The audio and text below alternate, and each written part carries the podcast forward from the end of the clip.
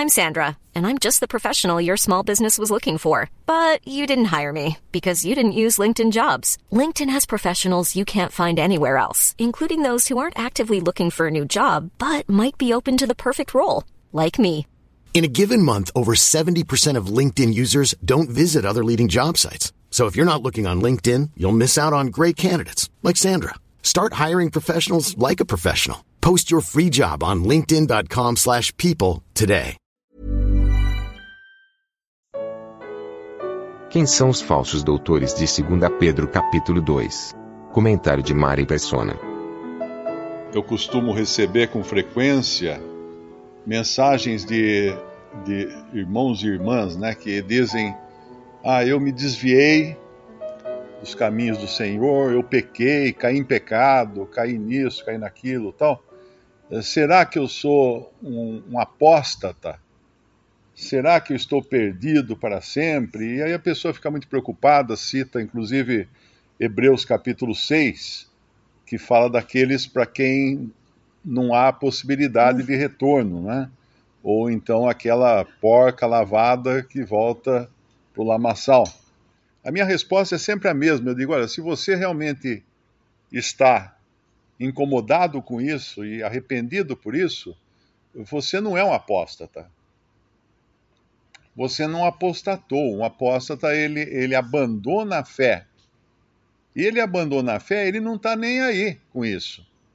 A gente poderia comparar um, um herege ou um apóstata a um psicopata espiritual. Nós sabemos que uma das, uma das uh, características da psicopatia é que a pessoa não tem, não, tem, não tem uma consciência no sentido de arrependimento ou de ter praticado mal, não, não tem remorso do que ela faz. Ela faz as coisas e não sente qualquer remorso. Assim é também um, um herege ou um, um apóstata que abandona a verdade ele não sente nada, ele acha que não, não, não teve problema algum, ele está achando que está tudo bem. Ele não tem remorso, não é como alguém que um dia se desviou dos caminhos do Senhor, caiu em pecado e agora sua alma é afligida porque o, Espírito Santo não deixa ele sossegado. Mas isso não é o caso de um falso, de um falso crente. E hoje é só, só ligar a televisão que você já encontra alguns lá pregando né, em cima de púlpitos, em cima de palcos, e no versículo 2, muitos seguirão as suas dissoluções. Então, o, o, a quantidade de público que um pregador tem não é não é eh, prova de que ele fale a verdade. Porque muitos são os que seguem as dissoluções.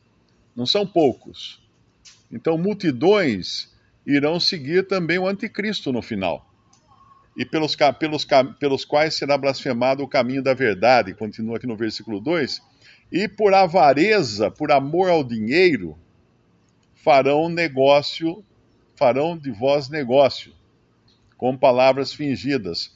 Nós encontramos a avareza lá em 2 Timóteo, capítulo 2, ou é, capítulo 3 de 2 Timóteo, como uma das características dos homens cristãos, entre aspas, dos últimos dias.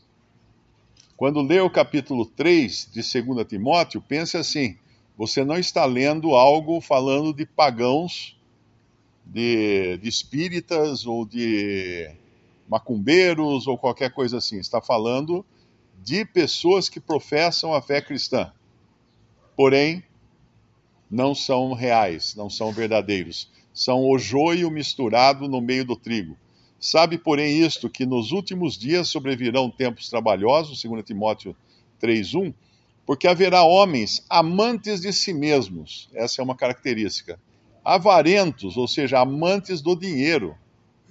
Amantes do dinheiro. Eu sempre lembro de um, um dia eu estava na casa da minha irmã, tinha um convidado lá, e eu na, no almoço, né, tentando evangelizar esse, esse amigo da, dela, da família dela, e falando de Cristo, ele falou assim: Ah, eu, eu fui numa igreja aqui mineira tal, e eu contei no relógio. 45 minutos o pastor ficou pedindo dinheiro. Então, o que é isso? Realmente, por causa desses, o caminho da verdade é blasfemado. Porque qualquer pessoa com um pouquinho de inteligência, um tiquinho só de cérebro, vai perceber que é manipulação, que é alguém avarento, alguém amante do dinheiro, querendo espoliar o, o público que está ali, né? Haverá homens amantes de si mesmos, avarentos, presunçosos, presunçosos. Ontem uma pessoa me mandou um vídeo também, eu até eu repreendi, falei, isso aí é uma vergonha, né? Porque é um, é um, era um menininho num púlpito pequenininho uh, pregando como pregam esses terroristas de, de igrejas pentecostais com a voz rouca, né? E gritando, mandando todo mundo para o inferno, aquela coisa assim. Ele estava imitando, na verdade o menininho estava imitando o que, ele, o que ele vê acontecer, provavelmente na igreja que seus pais frequentam presunçosos, soberbos, blasfemos, desobedientes a pais e mães, ingratos, profanos, sem afeto natural. O que é sem afeto natural? É, um, é aquele que não tem o afeto que é intrínseco, inclusive nos animais.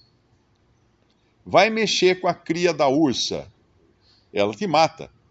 Ou com a cria de qualquer, de qualquer animal, né? Quem tem cachorro que já deu cria, sabe o perigo que é alguém, às vezes você, porque é dono do cachorro, tá todo dia ali, né? Não, mas alguém de fora vir e tentar pegar um cachorrinho. Ou ele, a mãe ataca, porque ela tem afeto natural pela sua cria. E os homens hoje perderam o afeto natural. O, o ser humano hoje é aquele que mata, mata o seu próprio filho, ainda no ventre, ou como agora foi está sendo aprovado na Califórnia, uh, a no nascimento. Quer dizer, se nasceu, você olhou para ele e não gostou muito da cara dele, você já pode mandar matar. Isso aí é porque o homem perdeu o afeto natural, aquele afeto que Deus colocou até nos animais. Até nos animais Deus colocou. E, e eu tive uma, uma colega na faculdade de arquitetura, que a irmã dela, uma família muito rica, a irmã dela casou, ia se casar, aliás, ela ia se casar e já estava programada a, a excursão de lua de mel pela, pela Europa e ela descobriu que estava grávida. O que ela fez? É, ela abortou, porque ia atrapalhar a, a viagem para a Europa de lua de mel. Abortou, matou a criança para não atrapalhar a viagem. Isso é sem afeto natural. E essa é a característica do homem dos últimos dias, né?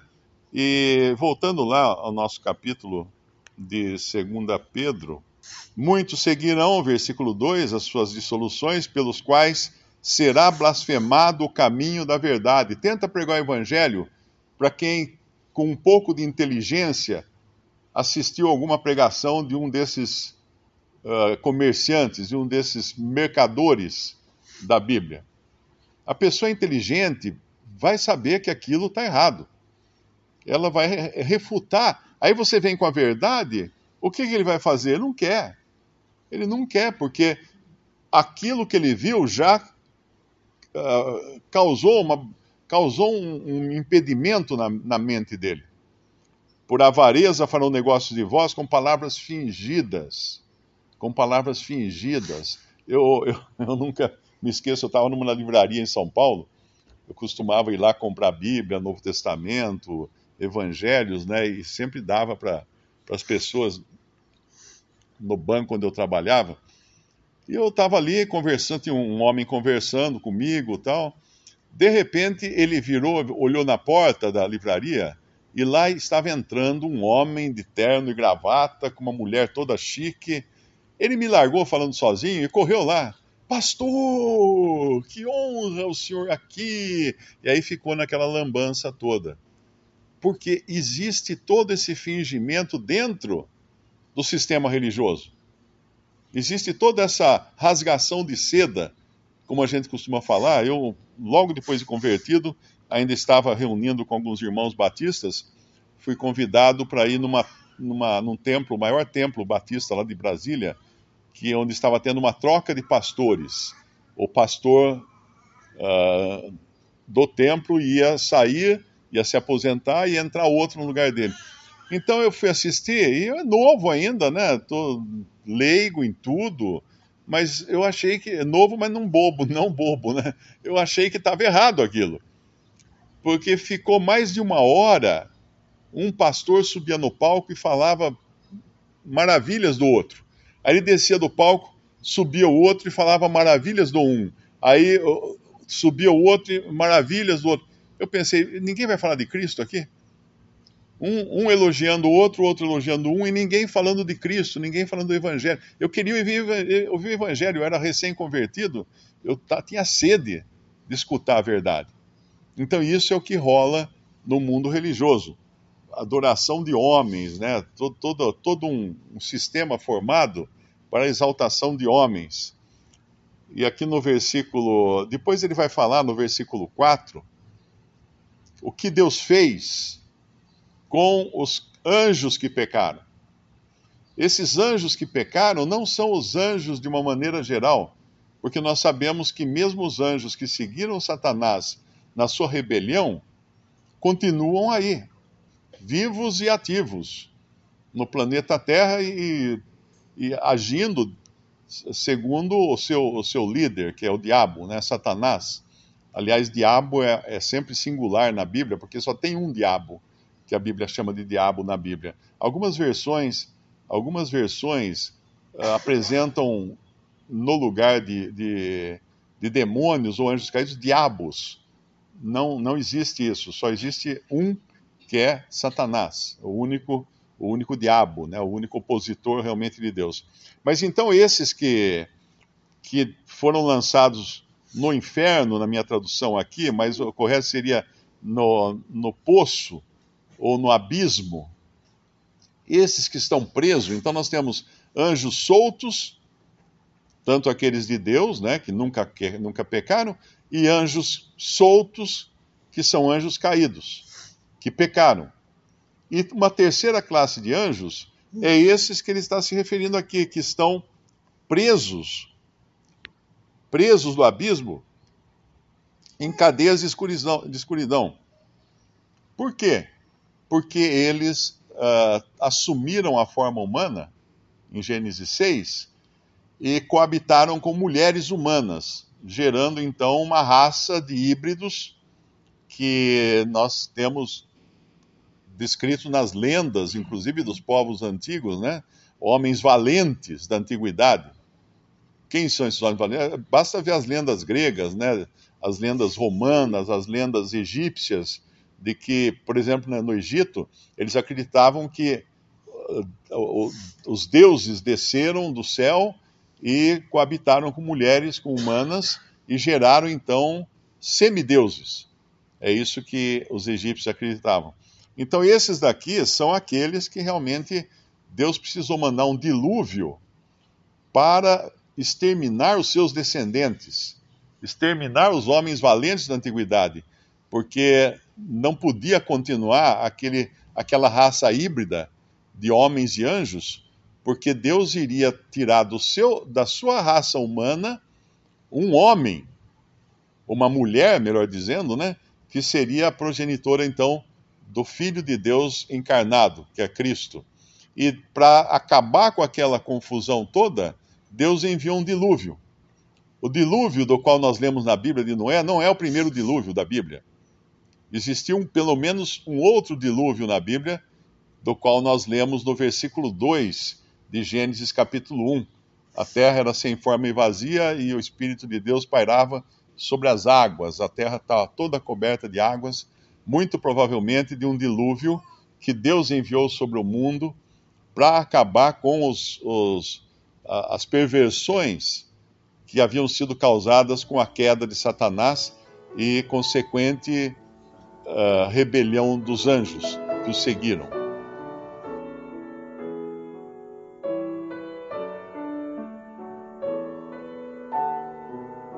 Visite respondi.com.br. Visite também 3minutos.net.